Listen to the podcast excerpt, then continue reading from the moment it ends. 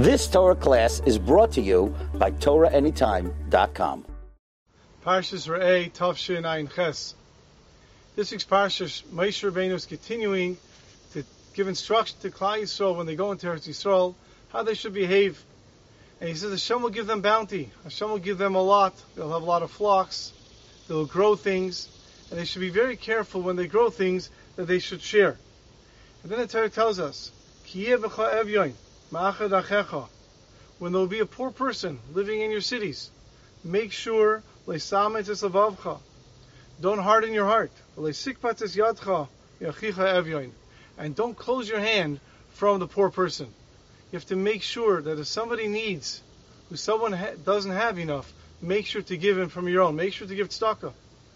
And the pasuk continues on in pasuk Aleph in Parak Tes Vav. Ki yechtel evyon there will not be a time when there won't be poor people. And Hashem is telling us, I am giving you bounty. I'm giving you a lot in order for you to be like me, to be like Hashem. Just like Hashem is a giver, you too should be a giver. Now, if you may wonder, earlier in the parak in Pasuk Dalet, Pasuk says, Ki There won't be poor people. So how could we say here there won't be poor people? And then later on it says there will always be poor people. And Rashi in Pasuk Dal explains, Bisman sha'atem aisim mitzvayne when you will do the will of Hashem, then evyayin b'acherim, there will be poor people among others, v'loy b'chem, but not among you. However, kushein atem aisim mitzvayne shemakim, evyayin b'chem. If you don't do the ratzon of Hashem, then there will be poor people. And a person has to be very, very careful to make sure he shares with what he has. In fact, Rashi tells us, Machicha evyain, from your brother who is poor, im loy titein loy, if you're not going to give him, seifcha yuren liyais achicha shel evyain. You're going to be a brother to the one who is poor, which means you too, chas v'shalom, will also be poor. And therefore you have to make sure to give so you yourself don't become poor. They say the Kelmer Magid in Kelm, unfortunately, there are a group of wealthy people who are not giving stock the way they should. And the Maggid called them all together and he said, for your own benefit, you have to give tzedakah. And he said, for our own benefit, why do we have to give tzedakah for our own benefit?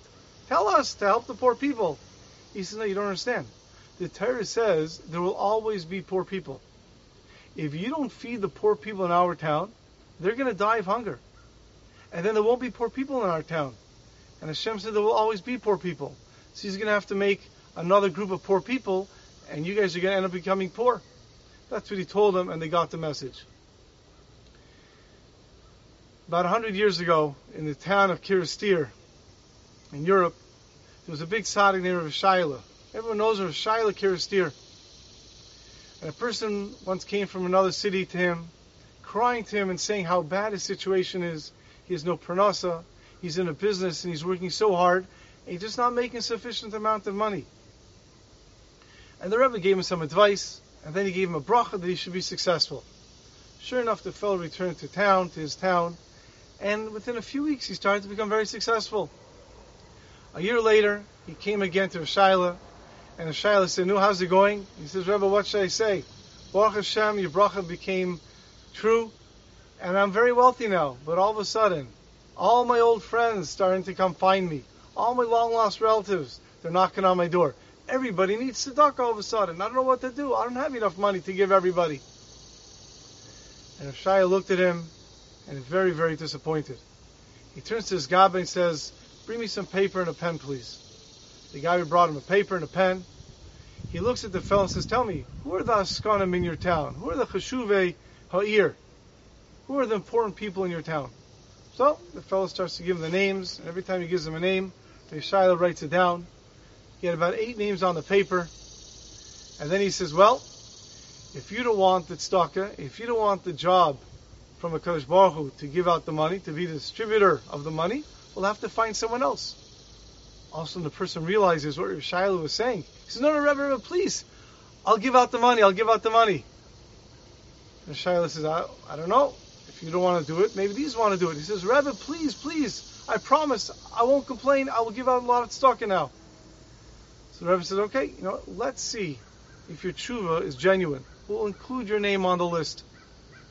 and we will see who Kadosh Baruch Hu wants to give out the money in your town. And the person was trembling as Shayale put all the pieces of paper on the table. He moved them around, and he picked it up, and sure enough, this fellow's name came up. And Shaya looks at him and says, "Oh, it looks like the Ribbono Shel Olam wants you to continue to be his agent to give out money in that town." And the person learned his lesson. And that lesson is that Kadosh Baruch Hu gives us money, gives us possessions, gives us wealth. It is to be like Hashem, to help others. We should use, as we lay in this week's parsha, we should use our wealth and our intelligence to understand how important it is to share with others. Have a wonderful Shabbos. You've just experienced another Torah class brought to you by TorahAnytime.com.